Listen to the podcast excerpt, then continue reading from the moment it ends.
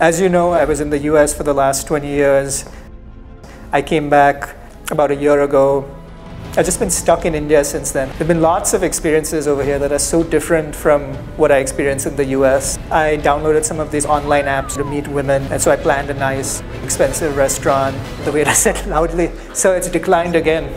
I kind of felt embarrassed asking her, like, I think I wanted to show that I didn't need her help or something. You, you, you feel disturbed about what the lady did, or you feel disturbed about yourself.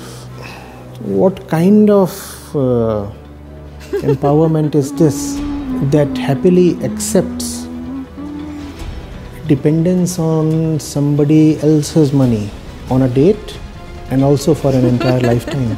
She thought she was dating a man. You're not a man, you are a script. The possibility of love opens up outside the script. And then as soon as we finished having sex, I noticed I just wanted nothing to do with her. And I noticed in the morning, lonely and a little aloof as well. Sex is uh, one of the strongest drives and energies in our lives. So it represents our values all the more. The person you choose to bare your body to is the person that best reflects what you value in life. How long lasting is the sexual pleasure? What does it leave you with? It leaves you with the need to need to get a shower and it leaves you with with a stained bed sheet. Whereas if you spend a day with the right person, hmm, a day and a night, then you are left with something that might last your lifetime. No? True love always involves three you, me, and the sky. I think I'll change my dating profile to say looking for a threesome with you, me, and the sky.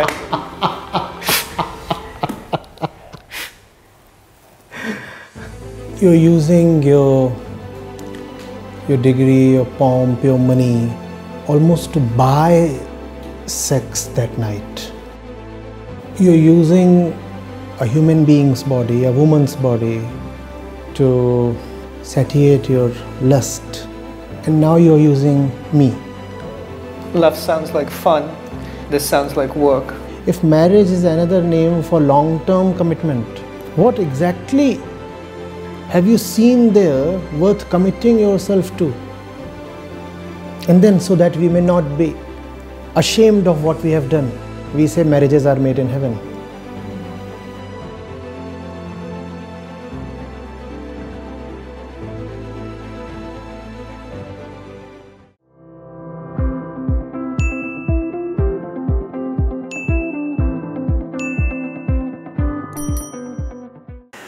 So thank you for uh, taking up my invitation to meet. I really appreciate it. Welcome. I know you don't do a lot of this, and I really had to talk to you. So thank you. Welcome.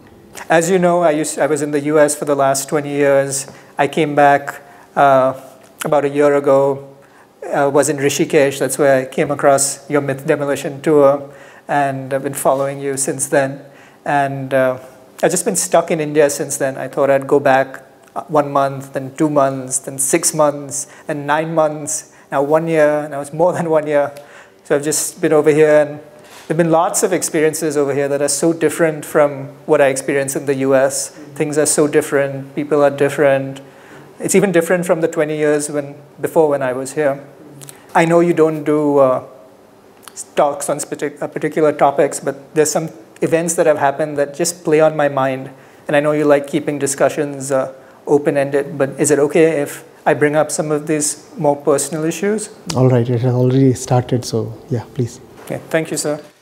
Over the last few months, I downloaded some of these online apps, you know, to meet women, and it's been pretty easy to swipe and meet and chat. So I went out on a date with this one woman, and uh, she looked very attractive. So I was uh, interested in meeting her, and so I planned a nice, you know, expensive restaurant I went there before and I made sure the waiter gave us, you know, the most private, cozy table.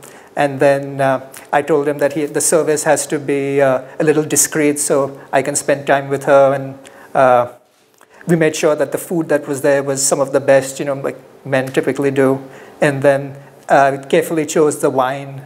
And she was very impressed. And then the dessert was something, you know, very exotic and almost uh, like you see in the movies, like very romantic. And at the end of it, there was this palpable sense of uh, excitement at the end.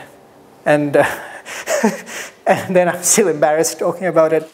I uh, took out my American International credit card and I, you know, you put it in that and then uh, he comes with the machine and you know, you wait for it to get processed like waiting and waiting, and then uh, those that horrible word declined was written on the screen.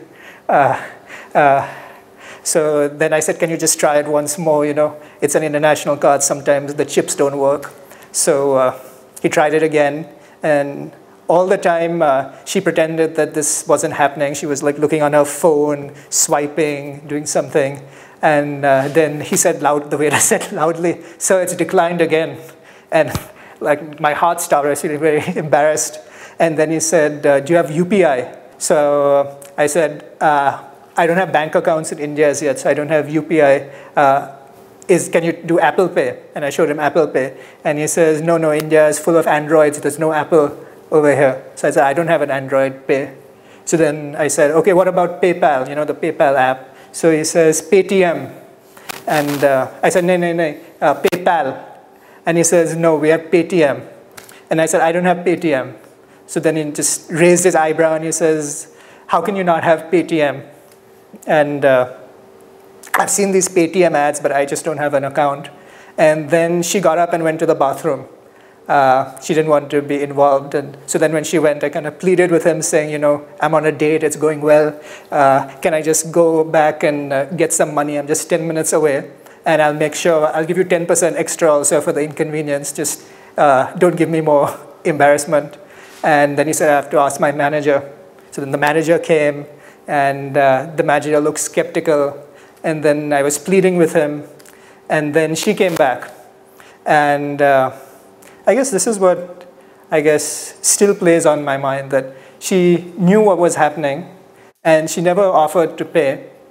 And when I compare this to you know, I've been on dates in the US and there every woman offers to pay even if I don't take her up on it. And some are very insistent, even without asking. And here she saw what was happening and just didn't offer to help me out. And I guess more personally, I kind of felt embarrassed asking her. Like, I think I wanted to show that I didn't need her help or something. And uh, I just kept quiet. And this thing just keeps playing back in my mind that why are people like that, her and me? So you, you said you would be asking something personal, but uh, what you're narrating is hardly personal or private in the sense that it touches upon a vast area of uh, human psychology, relationships, economics, everything. You know, even as you were talking of this, I was reminded of uh, economic statistic called the female labor participation rate. And in India, it's been declining since the 80s and the 90s. What that means is that uh, the proportion of the total workforce over the last 20 30 years women are actually opting to drop out of work. So yes that's that's in my mind. That this dependence on men is not something that you witnessed only in that particular restaurant on that date. It's a more widespread phenomena across the country, the entire country, India. And uh, yes, you could uh, probably rightly contrast it uh, against what happens in other countries, especially Western countries. It involves both genetics and culture.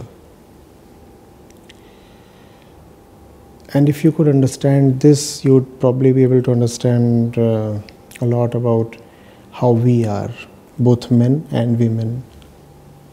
You see, traditionally, women have been trained to be at home, and it has seeped very deeply into their psyche.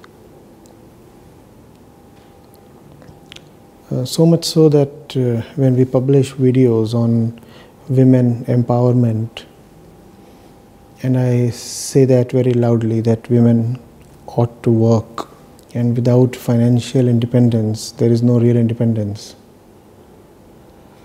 Then it receives, surprisingly initially, a lot of resistance from the women themselves. They say that uh, it is the man's job to earn the money and it's our job to run the household. So we are already working and if we'll go out to earn, who will run the household? To some extent, what they are saying is all right, and I can see where they are coming from.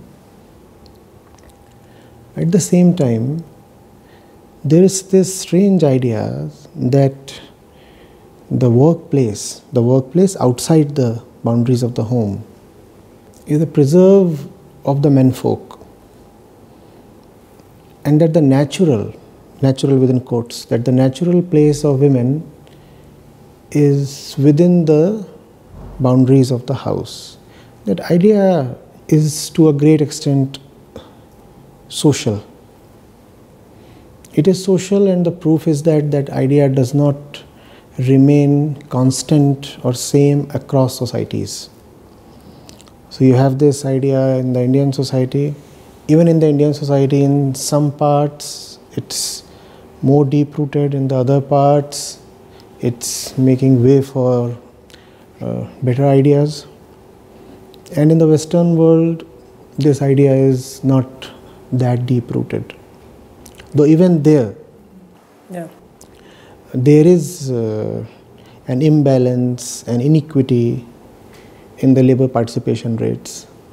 So, that's the social part of it. And then there is the biological part, Prakriti, hmm? physical nature, has prepared the female body to be at the nest. That's there in the body. And it becomes very difficult to fight what's there in your cells, your DNA, your hormones. It becomes very difficult. When these two combine, the biological urge to stay at home and uh, take care of the kids, think of uh, breeding and raising offsprings as your first priority and the social training, uh, then it's quite a potent, viciously potent combination. And uh, one of the results of that combination is what you experienced on that date. Uh, but I wonder why it has been playing so much on your mind. Uh, you, you, you feel disturbed about what the lady did, uh, you feel disturbed about yourself? Or what is it? It's it's both actually. The first is the most obvious one that she knew what was going on. She heard the conversation and still she was on the phone and went to the bathroom. It's almost like you know uh, i'm just putting words but it sounded like her approach was it's your problem not mine. Mm-hmm. uh, and i guess for me as I reflect on this, it's why was I so quiet? Why couldn't I just ask her and say, you know, yeah. can you uh, help me out? I'll uh, pay you back. My card got declined, but I was trying to put on this image of, you know, I'm in charge, I'm in control. It's almost like we were both playing to stereotypes in a way. Yes, exactly. See, the, the conditioning, the forces of conditionings, they cut both ways. Hmm? So, just as women are trained to be homemakers, Similarly, men are trained to be the breadwinners and uh, the ones who would bring in the cash. So, from your point of view, it might be quite surprising that she didn't offer to pay. But probably from where she was looking at it, it was quite uh, natural that you, being the man, would take care of the payment. But it's interesting because you too, as a man, were probably equally strongly conditioned. No? Had you been there with a male friend, you probably mm, wouldn't have hesitated Yeah. to ask the other to pay up. Hmm? Maybe you could have said that later on. Uh, I'll settle it with you. Right now, it's an obvious thing. My card has been declined and the UPI doesn't work. So you pay up. You must reflect on why you were so hesitant in straight away mm, asking her to pay up. So there is the force of conditioning, and then there are also the motives that the typical man, you know, Indian or American, almost secretly cultivates while taking uh, somebody out. Uh, you don't want to look vulnerable. You don't want to come across as someone who needs help. And, and something within you tells you um, if I take help from a woman, I would probably be less of a man. And if I'm less of a man, how am I going to proceed with her hmm? Mm, as per my, uh, my intentions? So, just as you desist from asking her to pay, similarly, uh, Shri, she desists from offering to pay up, and it's a it's a bad game, you know. Hmm? It's a bad game because the two parties are playing pre-scripted roles. You are not you. You are the one manufactured by your body and trained by your society. Hmm? And so is she. A physical product of her bodily design and a mental product of social training. And if two such persons are meeting each other, is there really an individual meeting another individual? I suppose when you when you meet the other gender like this, you want it to be interesting, hmm? and the word love too starts coming into the picture, right? Now, can there be love when there is no individual agency in the first place? Hmm? She is playing a role, you two are playing a role. And if the two of you are just playing roles, how is love possible? In the sense that can a conditioned being really have the free will to love? Take it to an extreme. Hmm? A purely conditioned being is called a machine. Can a machine love?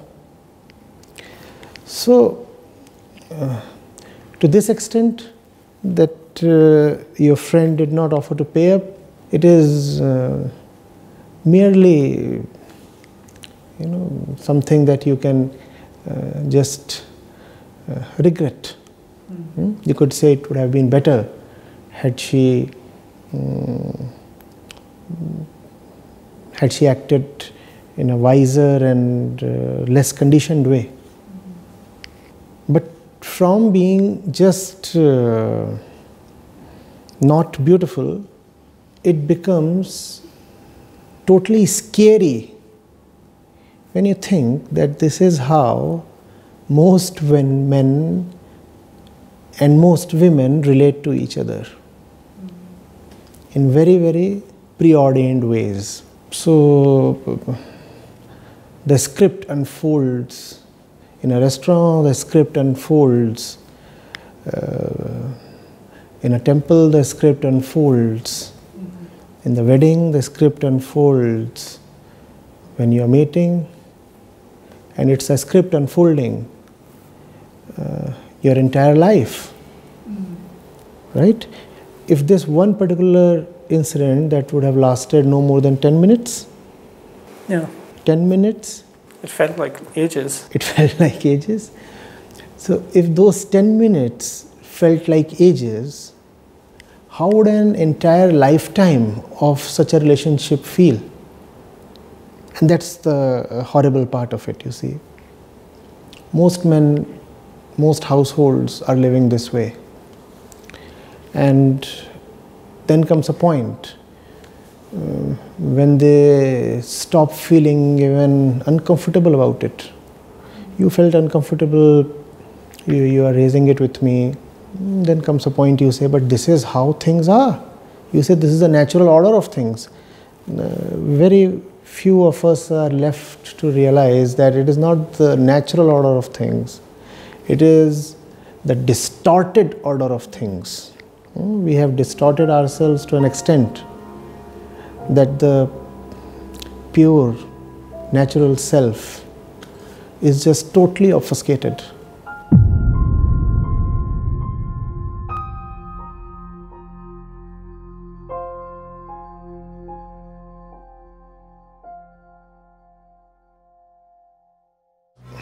What kind of uh, empowerment is this that happily accepts dependence on somebody else's money on a date and also for an entire lifetime.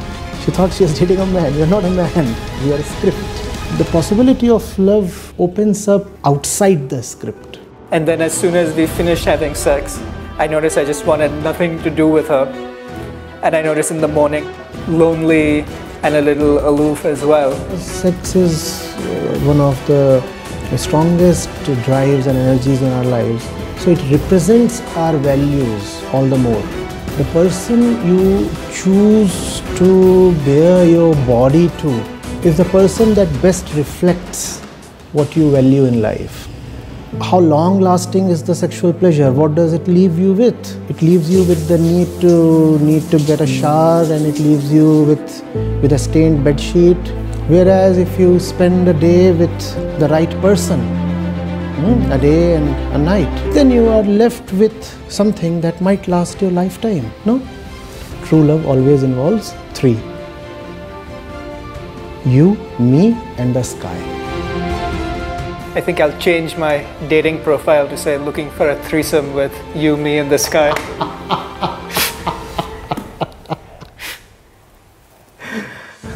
You're using your your degree, your pomp, your money almost to buy sex that night. You're using a human being's body, a woman's body, to satiate your lust. And now you're using me. Love sounds like fun. This sounds like work.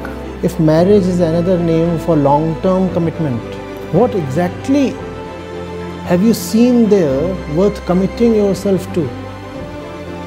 And then, so that we may not be ashamed of what we have done, we say marriages are made in heaven.